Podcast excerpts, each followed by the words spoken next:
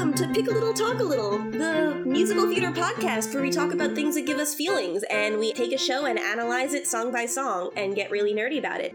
I'm Gabrielle Gazelowitz, and with me today is. Harrison Benjamin. Thank you for coming back Thank you. and not being having scared away from me bullying you through our Music Man pilot. That's not how I remember it. Okay, good. Except it is. Well, so why don't you, Harrison, tell us what musical we're talking about today? Today we're talking about a musical that I first discovered when Just I... announce the musical. No! Fine. See, that's the bullying I'm talking about. Go on. I'll Wow. be. I first discovered when going through my parents' old records. And I found the scores to Phantom of the Opera, Les Mis, and Big River, which is the what we're talking about today. That's Big kind of a random third one. I think my dad saw it. I don't know if my mom did. Well, we are talking about Big River, which was originally on Broadway in 1985 after playing out of town at a couple of major venues, The ART. the ART and La Jolla. And for a little bit of context of our relationships with this musical, Harrison, you have seen this on Broadway. I yeah, I saw the revival when it came out in 2003, Deaf West production with my father. I was actually sitting front row mezzanine. And I have never seen Big River. I've seen YouTube videos and I've read the libretto and I know the cast recording super Mhm. well. I did read Huckleberry Finn. For those of you who don't know, Big River is just straight up an adaptation of Huckleberry Finn of the Mark Twain That novel. is the subtitle, Big River: The Adventures of Huckleberry Finn. So I am familiar with the novel, not that I have read it for a while. I will try not to speak too much about just comparing between the two incarnations of the same story. And I'll also say I have actually not read the novel, and my my first introduction to the story of Huckleberry Finn was through this musical. So I always had in mind just the idea of this is how it goes. To jump ahead a little bit, what I will say the gist is is that it's an episodic story. Yeah. The musical just kind of leaves out individual episodes and it, it kind of does what it has to do. Last episode, we did Pippin, so compared to that, this is pretty much linear. The writing team, we have Roger Miller, who did score and lyrics, and we have William Hauptman, did the book. And I will tell you, a lot of this text is just lifted straight out of the novel. And particularly, it kind of reads you know, they used to have those old, like, classic novels for kids where we just kind of, like, give you the gist of it and it's like a short version. Anyway, that's what Yeah. this kind of reads like to me. But Roger Miller is interesting because he did add new content by way of songwriting. I hold a little bit of resentment against Roger Miller because him to- Really? we have him to blame for the hamster dance. What? Not directly. So he was the singing voice of Alan-a-Dale, the rooster in Disney's Robin Hood. Mm-hmm. And he also wrote the songs that Alan-a-Dale sings. Can you picture how the whistle song in Robin Hood goes?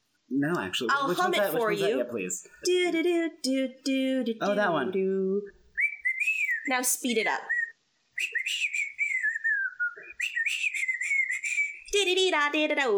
Oh my God.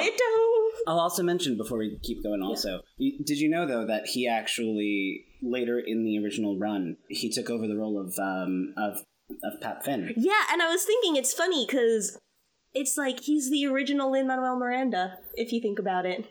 So, to get right down into it, you saw the production that came out of Deaf West. Yes, So, when it's relevant. I mean I can mention right now though the main main difference Yeah. that they had some actors doubling roles. They'd have one shadowing another one, one signs, one talks. And Deaf Uh, West, for anyone who doesn't know, is a theater company that specializes in works by deaf and hard of hearing actors.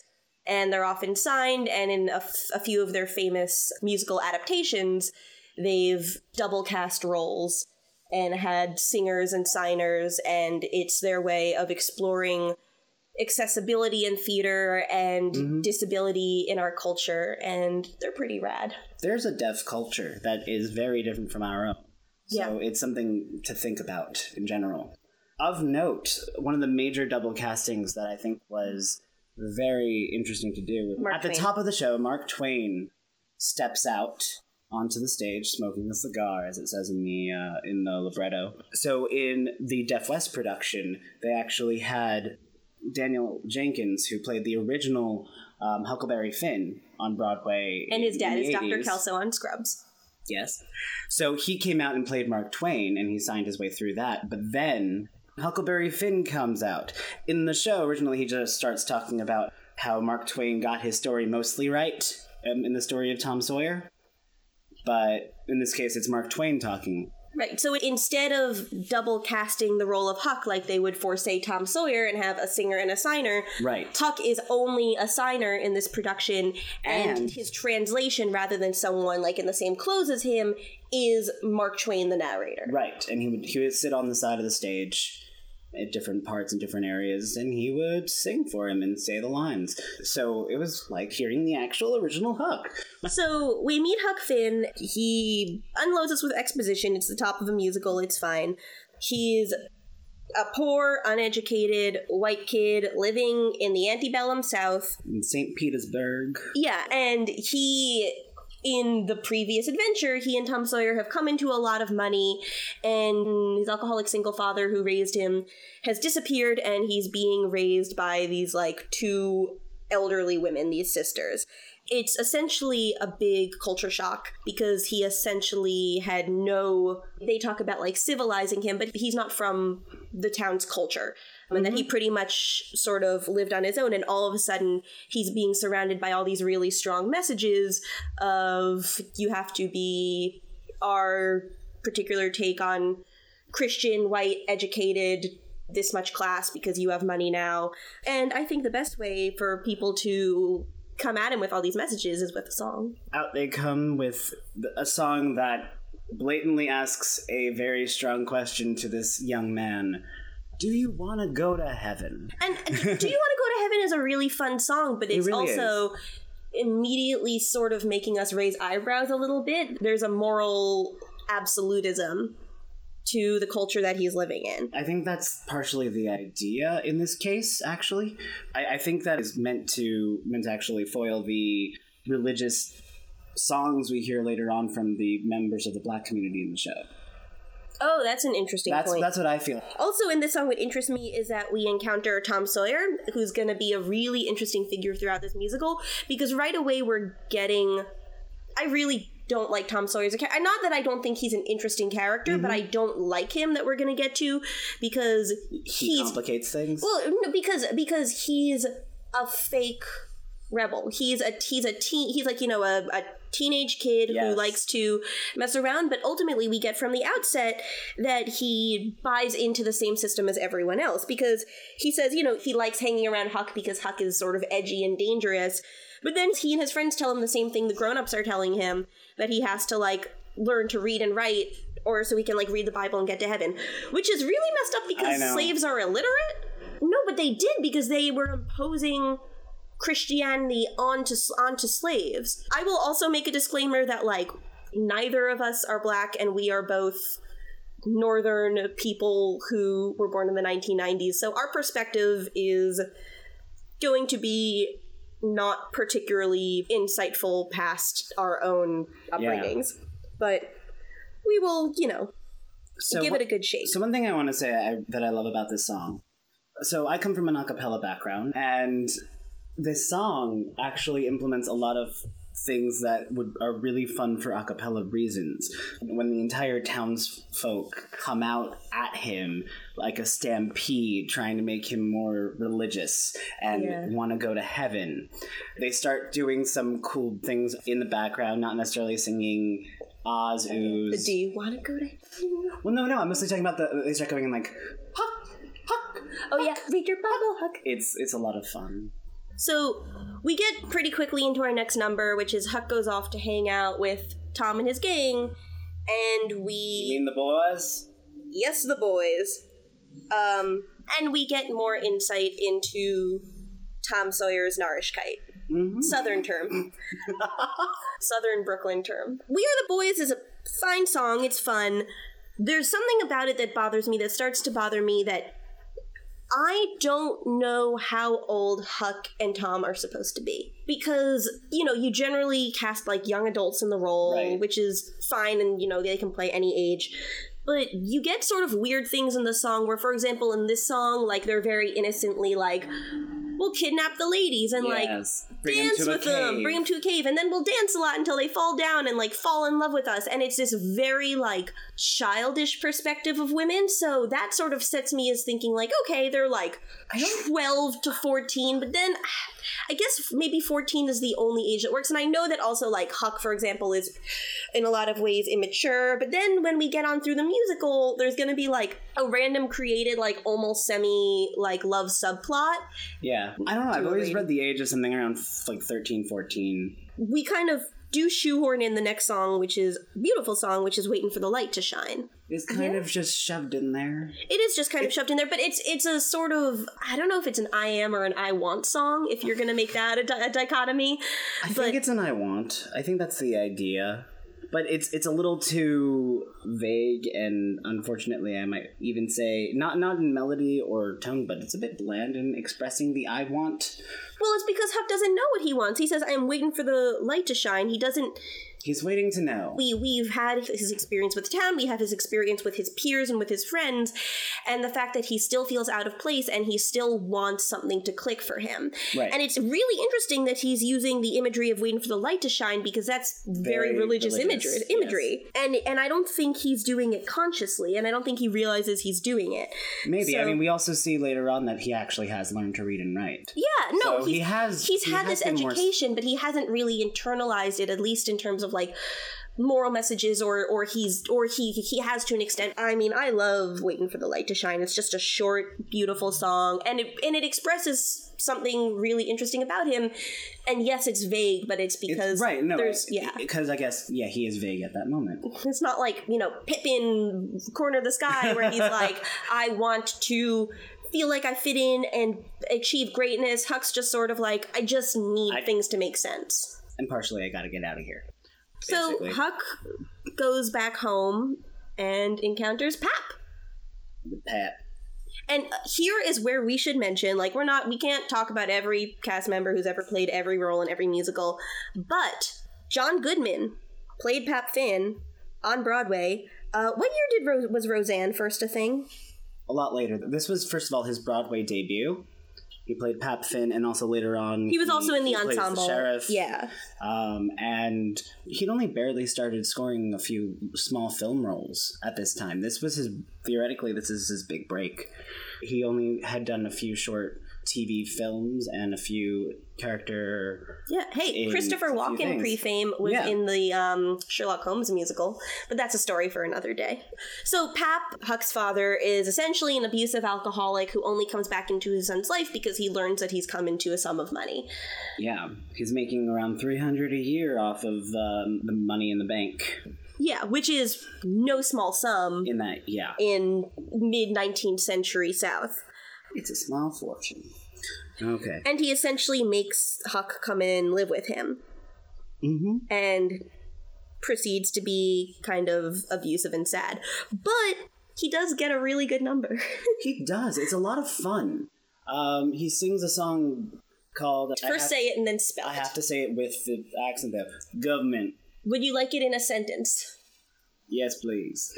You datgum government, you better pay attention. You sitting up there like a fool's convention. Is that also the Would you like- definition? a fool's convention. Well, the di- um, but it's it's they they spell it out G U V apostrophe M E N T. But then in the lyrics is when he extends it to three syllables, it's G U V E R apostrophe M I N T. So Oh, this musical makes me think a lot about the sort of general rules of musical theater songwriting where you're writing for a certain character. yes. And for example, like Sondheim really likes writing about like smart, educated characters. It's mm-hmm. why you have like Company and a Little Night Music are so great because it means that he can get as smart as he wants. But when you're writing musicals for characters that are not particularly sophisticated, you can't write particularly sophisticated lyrics. So in Big River, Right. I've been going through it listening and being like, do I not like the lyrics or are the lyrics just Not serving the purpose of the enough. of like serve these characters that aren't going to have particularly eloquent things to say. And I go back and forth. I think it varies from song to song sometimes. does. But I think government is the it's perfect. strongest Is in that respect, I think. because it's like a fun song. There's a lot of like there's like made up words and like vernacular and slurring and Mhm. running around. And John Goodman Which sounds Roger so Miller good is on the recording. well known for using those types of words, like Oo-De-Lally. especially. Yeah, so he might as well Oh, be right. like blowing on a jug. He's drinking from the jug, so why not? Right, exactly. I have to read this part from this interlude from the song. Okay. You soul selling no good sons of a deadpan shoes fitting fire starters, I ought to tear your no good goddamn preambulatory bone frame and nail it to your government walls. All of ya, you bastards. To summarize, this song and its interlude are against the government. In the beginning of the musical, it starts with this tongue in cheek disclaimer about, like, don't look for meaning in the show, don't look for plot that they took from the novel. And obviously, it's Right. very rich in meaning. He's mega drunk. So yeah, Roger Miller is actually from the South, so if his perspective of this character is that he's going to sing a slurred drunken song about how much he hates the government he thinks, and that is his prerogative. He gets so mega drunk Yeah. that he starts seeing things. yeah, he almost And- physically attacks Huck. No, he does physically attack Huck. He tries to kill him thinking he's the angel of death. Yeah, and, and having this insight into what Huck's childhood must have been like, sort of, you know, he's this character who's trying to act kind of devil may care mm-hmm. and mischievous, and it's kind of harrowing. It's very sad. Yeah, he's always been running away from something. And so he's gonna run away again. He runs away one day when his father is out and he grabs a pig, a hog, and kills the pig and spreads the blood all over the cabin. That's very biblical. It is very biblical. I was thinking the same thing. To fake his own death. Which is weird because then later they try to like find his body in water. Oh, because I guess if his father or someone had come in and murdered him and then thrown the body Yeah. into the river. So, okay. Here's this moment we have Huck running away from his alcoholic, abusive father and slaughtering an animal to do so, and we have like one of the lightest, cheeriest songs in the whole musical. I love it. okay. In context, I don't like it as much. Out of context, it's a fun little jig almost. Oh, I Um, I about it. really like it in context because it's creative and it's interesting and it's actually plays with sort of conventions of theater and how we can I'll give you that. not just have A and B and C happening. Right. And while Well- Huck is, and it also makes it more interesting because it could be one thing if Huck just stands there is like, then I slaughtered a pig, then I stole a canoe, then I did He this and kind of does just He does, but it's that. but it's in it's in between. We have Tom, Tom Sawyer. Sawyer singing off on the side. So they sing a song about how a hog is man's best friend. Yeah, they just sing a song about how great pigs are, and it's true. So Huck successfully sneaks off, figures out that people are looking for his body, which he seems just kind of amused by. Okay. I mean, they kind of hold a funeral for him. Everyone assumes he's dead, and blood. But no, but he sees that they're like looking for his body, and he can like see like Tom Sawyer, who's his best friend. He's like, haha, the looks on their faces because it's part of Huck's like emotional immaturity, and Yeah. that he has doesn't have a fully developed sense of right and wrong. Right. But Wrong. he he's finally alone, so we get another song. Ah, Huckleberry me. Uh, once again, we have one a very similar song. It is incredibly catchy. It, there's just lots of songs It's that you're so just catchy. like, you know, Huckleberry is the first person narrator in the novel, so I can see how you would think it would be an improvement to have Mark Twain speak for him, but I think it could work perfectly well with the right casting and direction to have him just narrate his own story. But from an actor's perspective, it gets annoying. It's the joy of, I get so many lines, yay! But there's the, I no longer can always make myself feel like I'm in this scene because I also have to talk to the audience and have a sides with them. Is there anything really to say about I Huckleberry Me other than that it's a catchy little ditty where he's like, I think I'm alone now? It's really just that. It's just, I'm alone and. But now, as soon as that number's over, we encounter who we only have in passing before Jim. Yes. Jim is actually Miss Watson's slave. Miss Watson, who is one of Huck's caretakers. Right. And he also has run away Because he heard that he's going to be sold. down the river to New Orleans. Oh, yeah. Obviously, that is bad. We're going to learn more about why that is his particular motivation to run away. Jim and Huck kind of team up pretty quick. Also, Jim is one of the only people who doesn't actually, who's never really talked back to Huck. Like the one person in his life who never really said, "You should do this, you should do that." So there's always there's always a Yeah, but he an unsaid kinship, I think, between them. that they're both sort of put upon, though obviously in very different, Different ways. Um, and also, we're going to also learn more about what Huck has and hasn't absorbed from his society, and we're getting the first sort of like hints that he has a lot of toxicity even though he f- sees himself as being outside of this society that he's already absorbed a lot of the negative really aspects of it. i mean right off jim says he's running away and huck says oh i won't tell anyone. Like people can call me a dirty abolitionist. Like i don't care is a bad right. Uh, you'll see also later on that he has been considering this entire time that he's not giving Jim up, that he has felt that that's a sin. Well, yeah, this is going to be a big tug of war that's really interesting. But for now, Huck and Jim will run away together, and Huck says, Well, if I say that you're my slave, people won't necessarily tag you for a runaway. Yeah. So, also, this is since this is the first real, like, chunk of dialogue we're getting from Jim, you know, very good critique of the original novel is that even though it was really progressive in a lot of ways, Jim is written as being kind of childlike, kind of simple, kind of He gullible. refers himself in the third person. Yeah, Um, and the musical, as I've said, really just lifts a lot of text out of the book. So I think a lot of this can be mitigated by the right direction and the right actor. And also, they were pretty careful about their edits and they tried to sort of minimize, like, him being unintelligent. And also, Yeah. they make it clear he and Huck, what they have in common is that they're not really educated. But, you know, reading the libretto, that's always gonna, like, stick in the in back there. in the brain of something that's a little bit off. In the in the Yeah. in the songs, it's not the case. Right. Just listening to the cast recording, he comes off as a very Well, because songs are supposed to come from the heart, and so Yeah. these are moments where he can express himself fully. But I also want to take this time to to go back to because of how Mark Twain wrote and his time and the points that he was trying to make.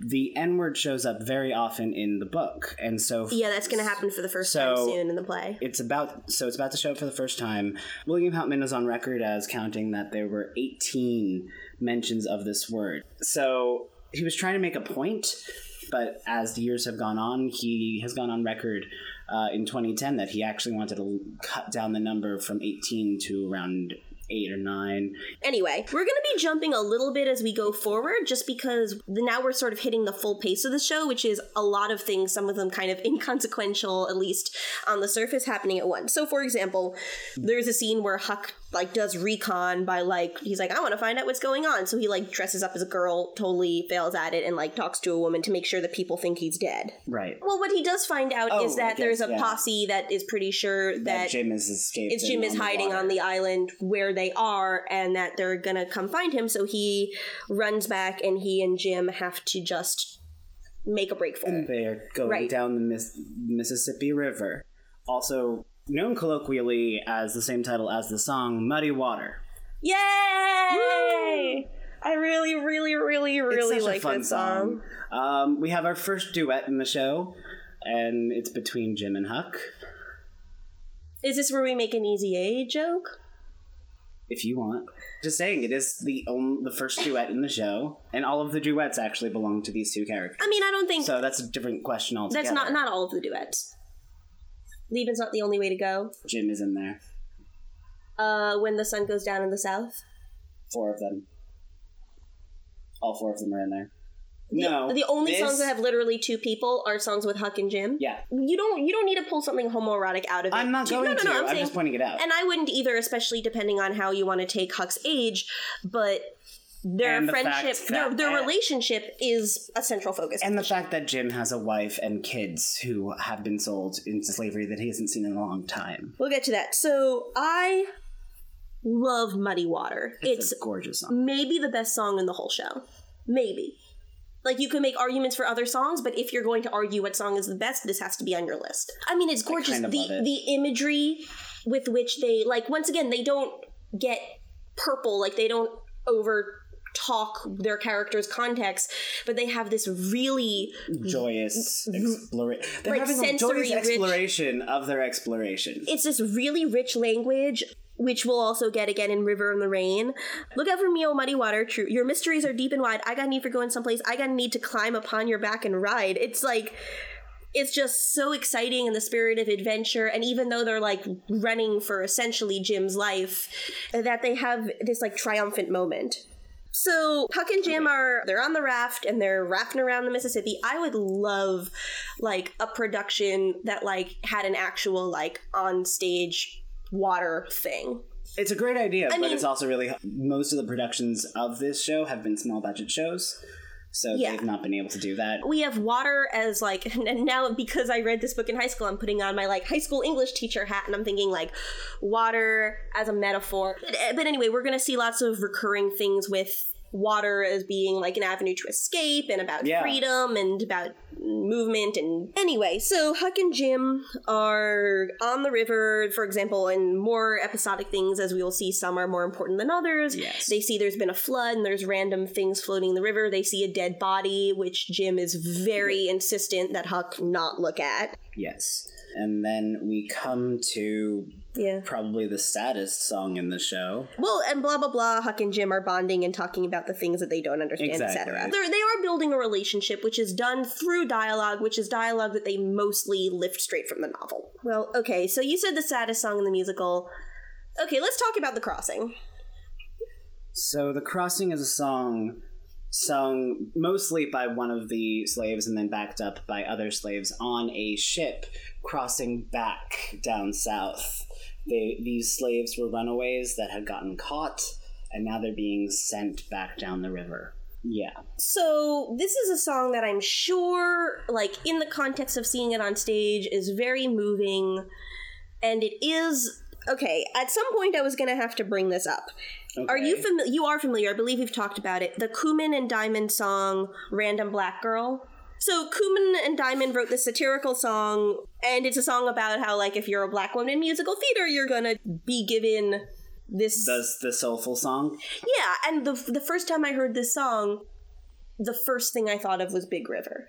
I'm just gonna literally read some lyrics from Random Black Girl. When it comes to the plot, I play no significant role. I'm just a random black girl singing the soul. Big River has a mixed ensemble, and there's a lot of really talented black singers, and they are throwing a lot of music at them but not all of that music is super great just because they're kind of like they're great performers they'll carry it and it's like yeah but could you also do great music i i would you encourage you don't like the song? Is that what you're saying? I'm or is not- it just the fact that these the songs that they give to them are the less um there are good songs in the musical and it's not it's certainly not a dichotomy of like all the white people have all the good songs but as moving as the crossing is it's not a particularly memorable song but also but this is where we get what you referenced before the religiosity right, of the slaves in the south yeah, Yeah. soulful Soulful. in the aftermath in the aftermath of the song something must have affected huck about it because he actually asks jim about why jim's running away etc Yeah. and we learn that Jim has a wife and children who lived near to where he was living, but that if he was going to be sold to New Orleans, he would essentially never see them again. So, I'm trying to remember, are they in Cairo or is that just where they're trying to go? no, they're trying to. Is it said Cairo or Cairo? It's Cairo in Egypt, it's Cairo here. Yeah, they don't live in Cairo. He's just trying to get there so he can get north and get free mm-hmm. and come and To work to buy back his family. Jim says, I will either buy back my family into freedom or I will hire someone to go and steal them back. And so Huck is listening, and here's the first time that we really get a sort of upsetting perspective of Huck. And Huck says, Jim's going to get free. He's going to hire somebody to steal that farmer's property, and who's to blame for it? Me. So, very matter of factly, we realize that Huck, as much as he's sees Jim as a friend, sort of, he still fundamentally sees slaves as property. Mm-hmm. And that this is for all the messages that he has avoided either intentionally or accidentally in his upbringing, this. he has definitely absorbed this because it's so ingrained. Uh, so then we have more random run ins where Huck has to think on his feet, make sure that Jim doesn't Get caught. get caught. this is where they pretend that he's got smallpox to not have someone Yeah. board their boat to look at him. Yeah, and the guys give him money, they feel so bad about it. Yeah. and it starts raining. Yeah, that's that's kind of an episode that is not really Mm-hmm. important. Oh, there's so many good episodes from the book that could have been. No, but we get to River in the Rain, which you're right is another duet It's another duet. just Huck and Jim.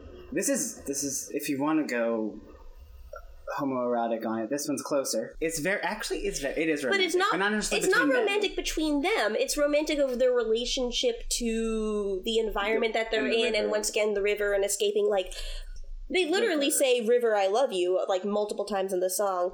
Ooh, I love. I love when they're talking about river and the rain. Your muddy bubbles roll across my floor. Just like the one river that can be so many things. Before it was like flowing and exciting, and Now it's now it's a train, a long white train. and it's not quite adversarial, but a little bit sort of the river's gonna do its thing, and we're just like here. And we're happy about that. It's not as good as Muddy Water, but it's a nice song. But this is also a moment of tragedy during this song. They get distracted and accidentally pass where they planned on going. Well, it's not just that they're distracted. There's a really heavy fog, so then they have to go back onto. Back in I 95 to get back to the Ohio River. Oh, but we meet the king and the duke. Tell us about the king and the duke. Um, the king and the duke are two men. They start running away from a mob, chasing them off, and they, these two men see them on the raft and they beg for their help and they jump on um, with Huck's allowance and they save them from harm. Yay! So my question for you is, when you saw it, did they have like southern accents or northern accents, or was it one of each? Because it's supposed to be a satirical look at like carpetbaggers and like the po- even though it takes place pre-war, that the sort of like the post-war issues that Twain was like writing from that context. But um, yeah, there doesn't seem to be anything like that here, really. like Yeah, so we get that the Duke and King are escaped convicts and they're just essentially con artists. they didn't, and they didn't even know each other beforehand. Actually, Yeah, I they have a lot in common. Yes. They like playing with people. The Duke starts telling Huckleberry that he's actually the true heir to the title of the Duke of, Of Bridgewater, whatever. Bridgewater. He's so down on his luck right now. Yeah, and then And the King comes in and is like, actually, Actually, I'm a king. He's Louis the Seventeenth. yeah, he's I'm a- the the dolphin instead of the dauphin. Yeah, so they're both just full of But Huckleberry, unfortunately, falls prey to their games here. for like a moment. Then he's like, uh, actually, they're Eventually- clearly idiot, but Jim seems to also still fall for it, which is just like really. But he's an unreliable narrator. He's talking about all this from the, from after it's happened. That is true. So the Because he was yeah. fooled. He started giving them more portions of their chicken and things like that. And Yeah, so the the Duke and the King decide that they're like, hey, we've escaped. We are kind of on the same page. We've got a we have raft. these we have a raft and these two guys fooled. We could always sell Jim in a pinch. Let's like go around and con people. the Duke, who claims he's an actor, starts to teach some Shakespeare to the king. But then they they move into the song "When the Sun Goes Down in the South," which is is basically a song about conning. Yeah, no, It's, it's, a lot of fun. I really It's like the song. mostly for the sound that it makes in the ear and not necessarily for the image it brings up i love the phrase you can't imagine a menagerie air No, it's fun. I love it. But the thing about this song is it's kind of a little bit of a baffling Act One finale. it which is. it doesn't feel like a finale you know, you're supposed to end Act One on a sense of sort of, if not despair, like urgency. I guess things seem bad in the sense that these guys have sort of taken control of the raft and they do say, like, oh, we could sell the slave. they, they've hijacked the story Essentially, there's no really good place for intermission because. It's There's- all episodes. So I guess this is they got to do what they got to do and essentially pick a spot in the middle where things seem somewhat tense. and so they they end on a fun note if not a high note. Um, yeah, it's not a high note. no. Oh, So in Act Two, we come back to find the Duke and the King still essentially in control of the raft and planning their con, which was gonna be Shakespeare, and then they're like, eh, Shakespeare won't be appreciated. Let's do something different. he creates a character a vision for everyone to see that he is entitled the royal nonesuch And how how will they tell us about what the Royal Nonesuch is? Through song. But yeah, they're in this town with oh, your your favorite Oh joke yeah, in I the was whole saying one musical. of my favorite. Yeah, which is awful because you're awful. Um, There's these yokels in the town who to show us how what easy marks they're gonna be. exactly. Uh, Well, how bo- it's hot and there everyone's bored, and these kids just want to see a dog fight. I guess they're talking about how a dog fight would be the most entertaining thing they could do that day. But then another one counters and said, "No, What say we pour turpentine on a dog and set fire to him? That's better than a dog fight. We talked about this. You weren't gonna do accents. So the Duke and the King decide to take in the town by singing about what the nonsuch will be, and it's a It's neither man song. nor woman. This is before Hedwig, and it's got one big breast in the middle of its chest and an eye. The Yeah, it's a song that's fun to sing. It doesn't particularly need to be a song where they're like, we haven't. It's Act Two. We should have a song at the top Yeah, of this it. was the. so this, is good the, as any. So this is the act opener. yeah, and they put on a ridiculous show. He first starts by trying some Shakespeare and throwing together lots of great lines into one monologue, one soliloquy, and then nobody wants that, so he shows them the non such, which is actually the king dressed up under lots of things. I, there's really It's, like the world's better... it's like the world's worst drag show. really. But everyone paid, so they figure before they're like tarred and feathered, they'll make a run for it. So meanwhile, they're gonna make a run for it soon, but Jim, who's been essentially chained up by the Duke and the King, Has been waiting at the raft. And Huck goes and makes fun of him, pretends to be a slave catcher, and then teases Jim when Jim falls for it. Yeah. This is probably the biggest moment of disagreement we see between the two. It's really sad as a scene. Thing is, this is in the ongoing sort of tug of war of Huck's conscience. Mm-hmm. We have another really important minute here where Huck realizes that he was wrong and has to, To- to- apologize to, yeah. Jim. And what's really interesting is he says it was almost 15 minutes before I could go work myself up to go and humble myself before an N word. But I done it, and I weren't ever sorry for it either. So he feels like the right thing to do is apologize to someone that society has told him he shouldn't see as human and he's already seeing it as like oh well like i'm always been kind of like wicked and evil and uncivilized so by going and being a human being to my friend and apologizing for when i've hurt him it's me being uncivilized Starting to shift in his mind.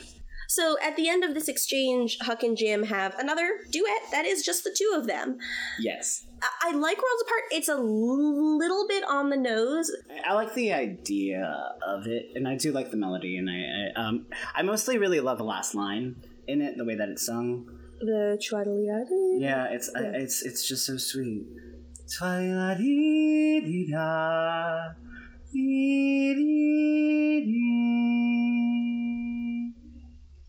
they're like, hey, we're different on the outside, but it's a little bit simplistic, a little bit on the nose, but it's also kind of necessary for Huck's character. Mhm. Um, and then afterwards, we get a really interesting monologue from Jim. And he particularly shares an anecdote where his daughter was four years old and got scarlet fever, and she survived, but it left her deaf. And Jim wrestles with sort of guilt of him like being slow to understand that and being frustrated with her. And this is interesting Yeah. for a couple of reasons. One, because Huck says it don't sound natural, but Jim cared for his people just as much as white folks do for theirs. Huck, Showing- Huck has, is jumping sort of pretty quickly at this point, uh, like along his line of progress. But also, it's really interesting because I'm thinking of the production you saw of Okay. of the of the implications of Huck Of being deaf, deaf and and Jim having a yeah. deaf daughter, Yeah, and as an additional point of them coming Empathy? together. Yeah. yeah. So Huck and Jim try to get away from the King and the Duke, but the King and the Duke essentially threaten them and fully take control of the raft. They come in. They've they've used the money that to buy new clothes and be able to force Huck to be their their valet. Guess where they are? Arkansas. Yay! It's funny how much I actually love the song Arkansas. So Arkansas is sung by a young It's a random stupid kid in Arkansas. yeah.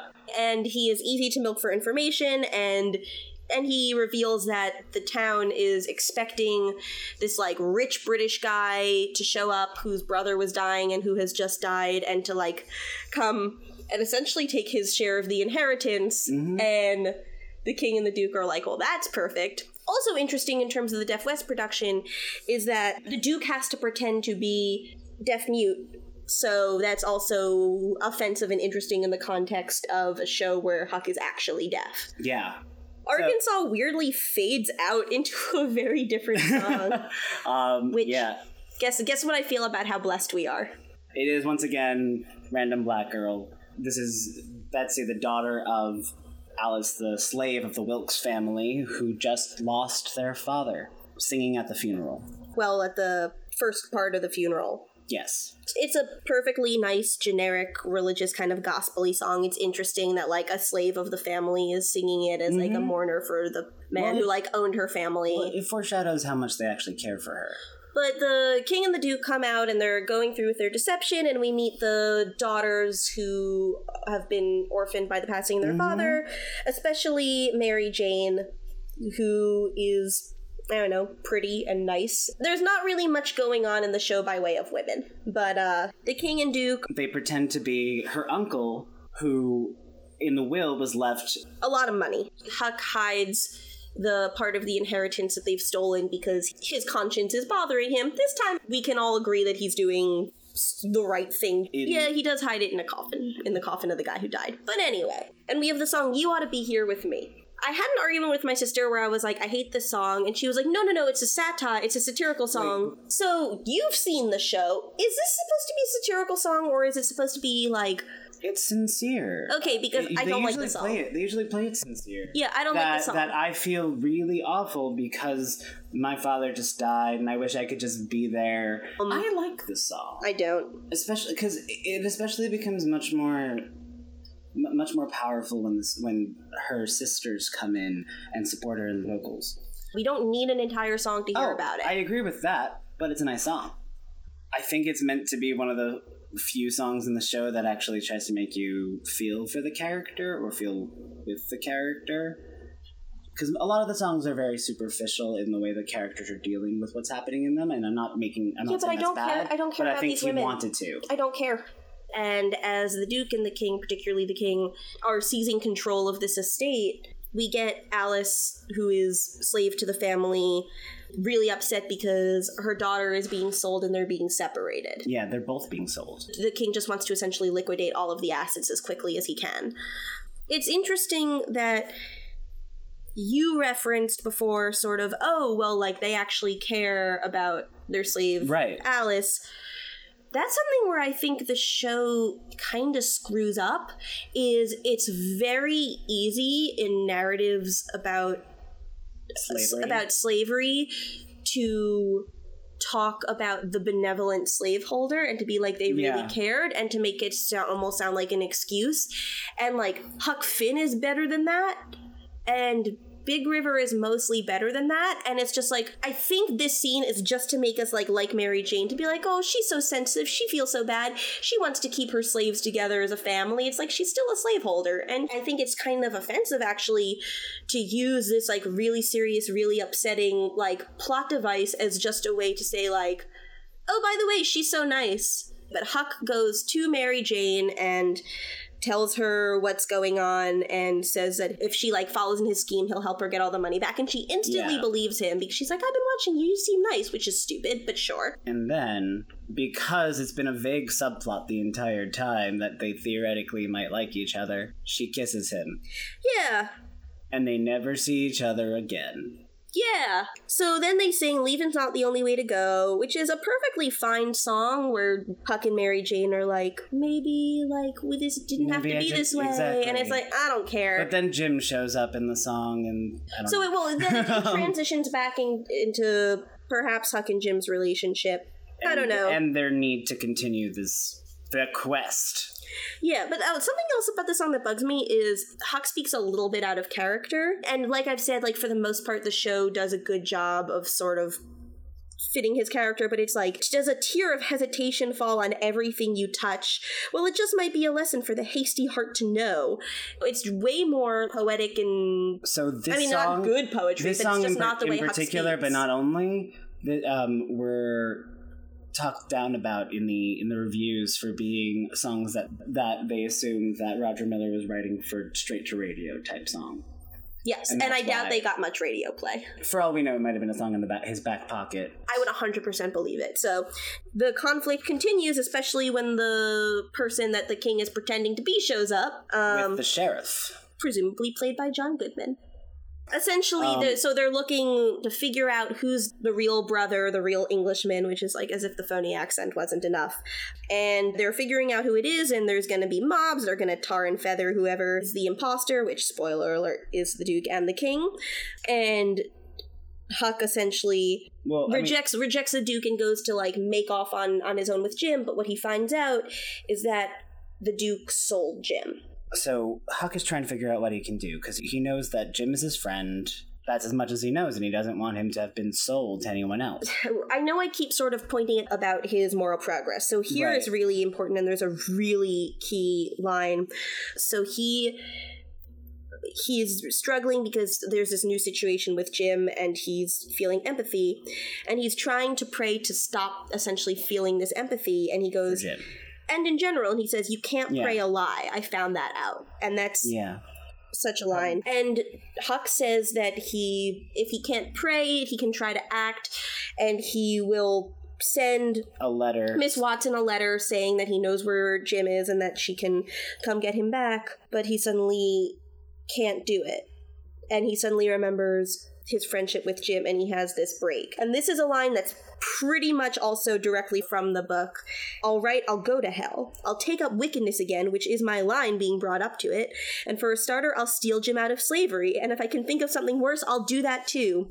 Because as long as I'm in and in for good, I might as well go whole hog. And that, like, I'm just like, not to talk too much about the novel, but that's just like one of the most amazing just moments in American literature. The moment where Huck says, all right, I'll go to hell. At this moment, we, we talked about waiting for the light to shine before that. He's trying to wait for a moment of clarity to actually know something, to realize something about himself. So we go into a backed up version of waiting for the light to shine. So what's really interesting about this version is we all of a sudden see the slaves like picking cotton on the plantation and Huck is singing and they're also singing. Right.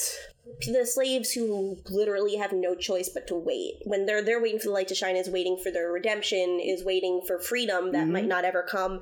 So Huck has this realization about slavery that it just feels wrong to him, and he's running because he has to go and find Jim and set things right. And then we see the people that things aren't going to get better for, but that they're still like hopeful, and it's just, it's like a minute and a half, and it's so powerful. And I mean, they made it longer in the Deaf West version to add in everything went silent. The music cut out, um, and it was just signing, and it, it looked like dancing. But Right, I've heard Um, that moment is like you're suddenly experiencing the world through Huck's eyes. yeah, So Huck finds the farm where Jim has been sold to, and he decides to go and bluff his way through like usual. And it turns out that they happen to be expecting their nephew to visit, and that their nephew happens to be Tom Sawyer. So it's a ridiculous coincidence, once again from the novel, take it up with Mark Twain. So they accidentally mistake Huckleberry for being Tom. Uh, he knows Tom. He is more than able to pretend to be him. And so he knows that Tom is on his way, so he cuts off Tom and finds him and explains what's going on. And because Tom, the little schmendrick, is always down for an adventure, he says, Oh, sure, you want to steal Jim out of slavery? I'm down. This is arguably the better of Tom Sawyer in musicals. But Huckleberry comes in with this really simple plan, tells it to Tom, and he's like, uh, we could do that, or we can make things harder for ourselves.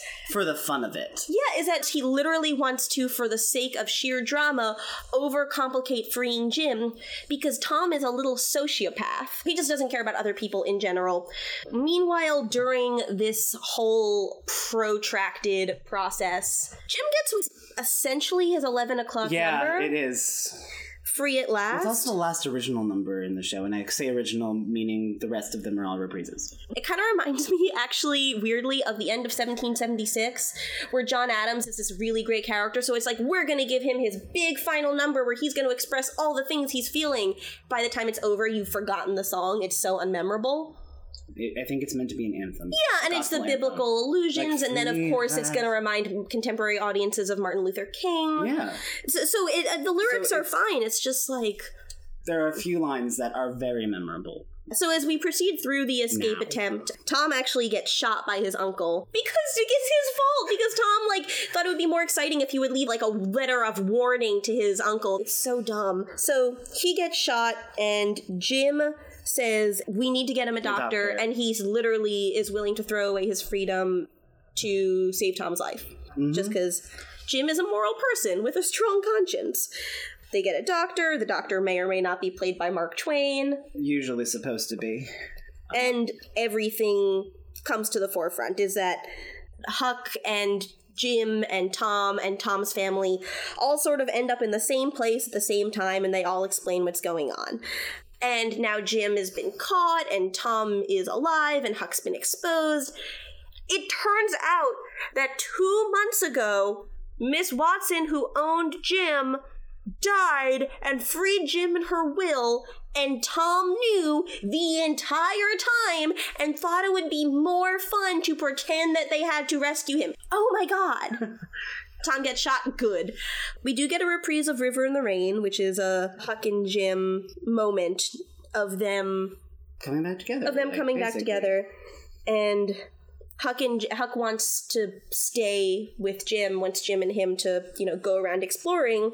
Jim gently points out that this thing wasn't an adventure, just like an adventure for him for kicks, and that he really has to go and free his family. And Huck essentially expresses that the reason he can't go home is because he's afraid of his father. And Jim tells Huck that the body they saw back in Act One was actually Pap. Floating in the river. Yep, and that he drowned. And it is, once again, a little bit of a tidy resolution. Once again, right from the novel. Spoilers for those, of you who- who have not read it. So, Jim and Huck part ways, and now Huck is sort of essentially has a clean slate. And he pretty much just sums up at the end of the show and says, Tom got better, Jim's gone north, and I don't know if I'm gonna run away because now Aunt Sally, Tom's Aunt Sally, says she's going to adopt him and civilize him. He says, I can't stand it. I've been there before. Like, I got chills just reading that because, you know, make him fit into society, but also the fact that now he's broken away from society in this really profound way and actually has this like guiding moral compass that he's never really going to be the same again.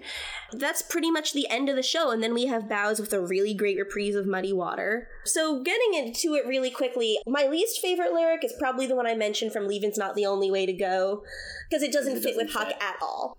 There's a lot of great lyrics. I'm just gonna go with one of the silly fun ones where it rhymes britches and bitches. Is that in government? Yes. You dat gum government, you sorry sons of bitches, you got your damn hands in every pocket of my breeches.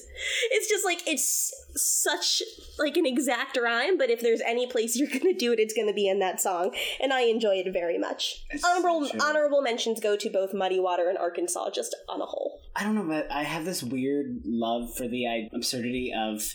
Look at here, Huck. Do you want to go to heaven? Like saying, um, if you don't learn to read, then you'll never read your Bible, and you'll never get to heaven because you won't know how. That is pretty great. So to wrap up with a brief discussion of essentially award season, Big River is what happens when you do a God. decent musical in a terrible Tony year. I mean, Big River, it got best musical, it got best book, it got score. The only category it was nominated and lost to Tony for was costume design. So I don't know. So it's it's an interesting musical and it's a musical that's worth sort of loving. And if you sort of look at it song to song, I'll be like, this song is fine, this song is fine. But if you just sit down and listen to the album, you just mm. always have a really good, Good, meaning, yeah. like meaningful I mean, that's time. that's where I found found my enjoyment of this show. so there is there is a question of does it do what the novel does the novel is this really intense like satire of these little specific things that don't have anything to do with slavery and then these big racial critiques and the musical just doesn't have room for all of that Right. but I think it does a fair job at what it does try to do, and it does try to communicate the evils of slavery and Huck as a character as this sort of like tabula rasa, trying to to deal with Slightly. the morality. With the, the screwed up morality of the South, it's not necessarily going to be like super profound, but there's moments that are really compelling and interesting. And the Deaf West production, adding that extra element Mm-hmm. of disability on top of like race and class is And, is yeah. really compelling. Harrison, thank you very much for coming back onto the show. Thank you for having me, Gabi. Is there any way that people can find you on the interwebs if you so desire? Any so- Um, social yeah, media? I'm on I'm on Instagram and Twitter. My handle is at Harry Benjamin where the H is made up of an 11 and the B in Benjamin is an 8. So 1 1 Ari, 8 Benjamin. All right, rad. I just love old Arkansas. Love my ma, love my pa, but I just love Thanks old for listening to Pick a Little Talk a Little. You can follow us on Twitter at PalTal Podcast, as in P A L T A L. Email us at paltalpodcast at gmail.com or find us on Facebook. Pick a Little Talk a Little. We are produced and edited by the incomparable Rachel Jacobs. You can find her at rachel-jacobs.com or on Twitter at WTFRJK. I've been your host, Gabrielle Gazelowitz. I'm at GabrielleGazelowitz.com, which is spelled in a way that you probably wouldn't guess. And I'm on Twitter at Gabi Gazelowitz, so see if you can find me. So until next time, and as they say in West Side Story, good night, good night, sleep well, and when you dream, dream of me.